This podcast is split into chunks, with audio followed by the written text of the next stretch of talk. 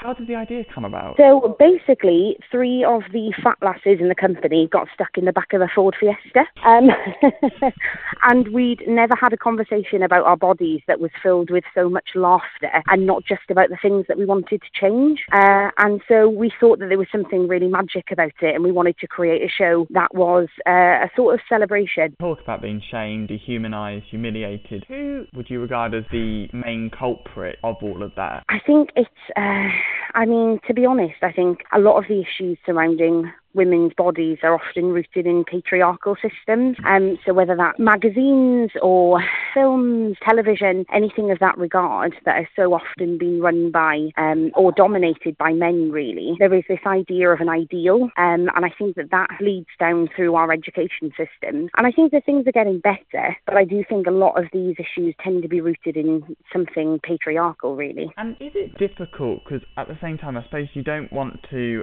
um, advocate sort of unhealthiness, but at the Yeah. same time, you, you want to do away with all the shaming things. Is finding that balance hard, Sarah? I think that it can be. I think it's a tricky position to be in where you don't want to glamorize obesity, but also you can't deny the existence of it. And I Mm. think that this show is not about standing there and saying, you know, you need to look this way or it's bad that you look this way, but it's about accepting and it's about women really or, or people who identify as female standing there and taking accept, uh, acceptance and ownership over their body and turning that into something that is worth celebrating. And are there sort of particular points in the show that like resonate with you personally more strongly than others? I think that the work that we make is autobiographical. So, um, myself, uh, Rachel, and Jess are the three actors in the show, um, and it is about our genuine experiences of living in our own bodies. So, I do think that the stories that we tell will always resonate with us strongly because they are true and they are our own experiences. And you talk about education things. Will you be targeting schools with it, or have any schools approached you? Yeah, absolutely. So we have a schools pack at the moment that's available on our website. Um, we've had an awful lot of outreach from schools that are wanting us to go in and do the show with their young people. So we're currently working on a schools version. Um, and also we're running self-esteem workshops alongside of that. So hopefully we can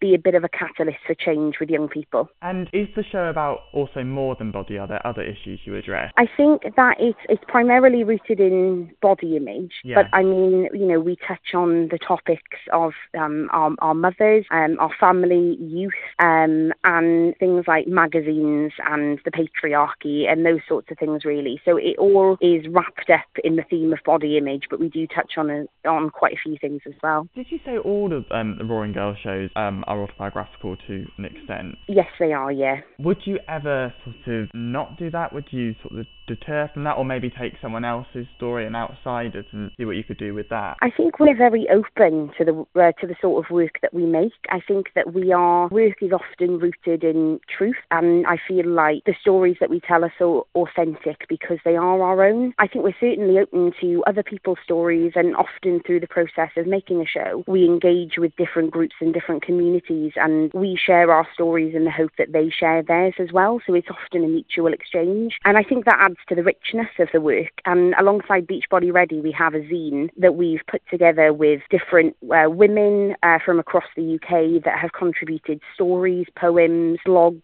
illustrations, all to do with their own body image because we understand that Jess, Rachel, and I are three white, able bodied women and that we don't Yeah. represent everybody's experience. And so we hoped that that zine would be, you know, an opportunity for other people to open up conversations around body image with people that they love and those around them. Yeah, we have that with with um, compiling every magazine we do, where we sort of have to step back all the time and look at it and think, actually, is this a diverse issue? Is Yeah. everyone represented in this? And it is. It's quite hard to achieve, but I think we do an okay job. it is. It's. Uh, I think. I think it is a really uh, tricky thing, but I think it's about opening up a platform for other people to share their voices and taking Mm. other people along with you, and sort of recognizing your own privilege in in the position that you're in to be able to share those stories. Where where each of each member of the company does where they actually herald from, where they're from, does that impact on the work? Uh, I, I don't think it necessarily impacts on this one. I think we're all from different parts of the UK. Mm. But what we found is actually the struggles that we faced with our own body image, especially things that were rooted in our childhood and adolescence, actually resonated the same. And I think that's usually a good indicator for us that other other people will um, relate to it as well. You always devise in the same way. Is there a process you follow no matter what the show is? Um, I think it differs uh, from process to process. I mean, most of the time, our rehearsal room is full of post it notes and massive pieces of paper along the wall. And we also always say that making a show with us is like therapy because for the first few days of making a show, we just sit in a room and talk. And we talk about our experiences and we look at what's the same and what's different. And we sort of piece together this little puzzle. And then on this show, we're very lucky to work with a brilliant dramaturg called Lydia Marchant, who is a young playwright from Hull. And she's been phenomenal at helping us really make sure that the narrative is sound and that it's not self indulgent. And yeah, and, that, and then it makes sense to a, to a wider audience. Men approach you about this show, like with their own stories about body image, because obviously it is an issue for them also. Yeah, absolutely. I think um,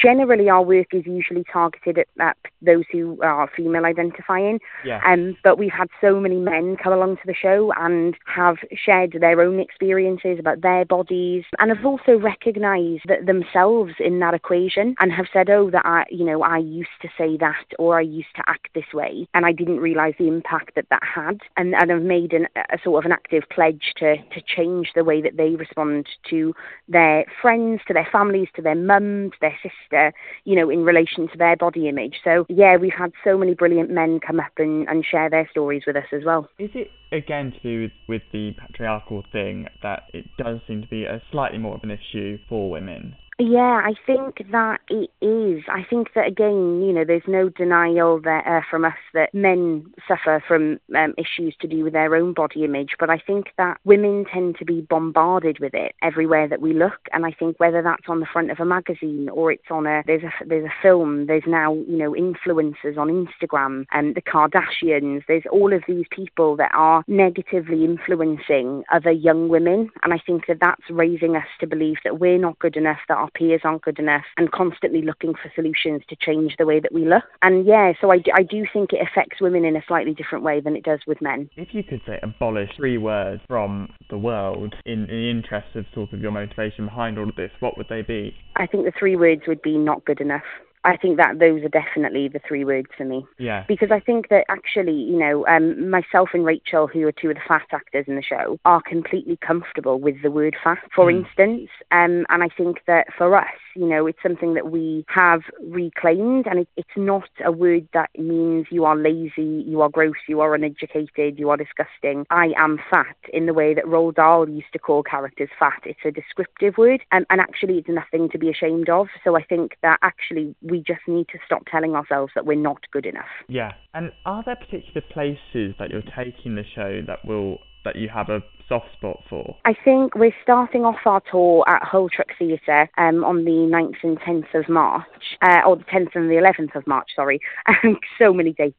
Uh, and I think Hull Truck, we're affiliate artists there, and they've really helped us nurture the show from 2017. And we've performed the show maybe four or five times in the city now, and it's always been sold out. And the response that we've had from our community has been so strong that I think it's going to be uh, just really heartwarming to start the tour there. So when Hull had the City of Culture, were you one of those people where you thought, well, yeah, obviously about about time actually. I've known that for years. Oh, absolutely. I think Hull is a hotbed of diverse creative talent and discussion. And I think it always has been. And it's been really remarkable to see that now Hull has really been put on the map in the UK. There's some brilliant theatre companies in Hull, like Middle Child Theatre, for example. They're in London at the moment and their writer won the, the, the Guild Award. You know, we have uh, The Herd UK, who make brilliant shows for children.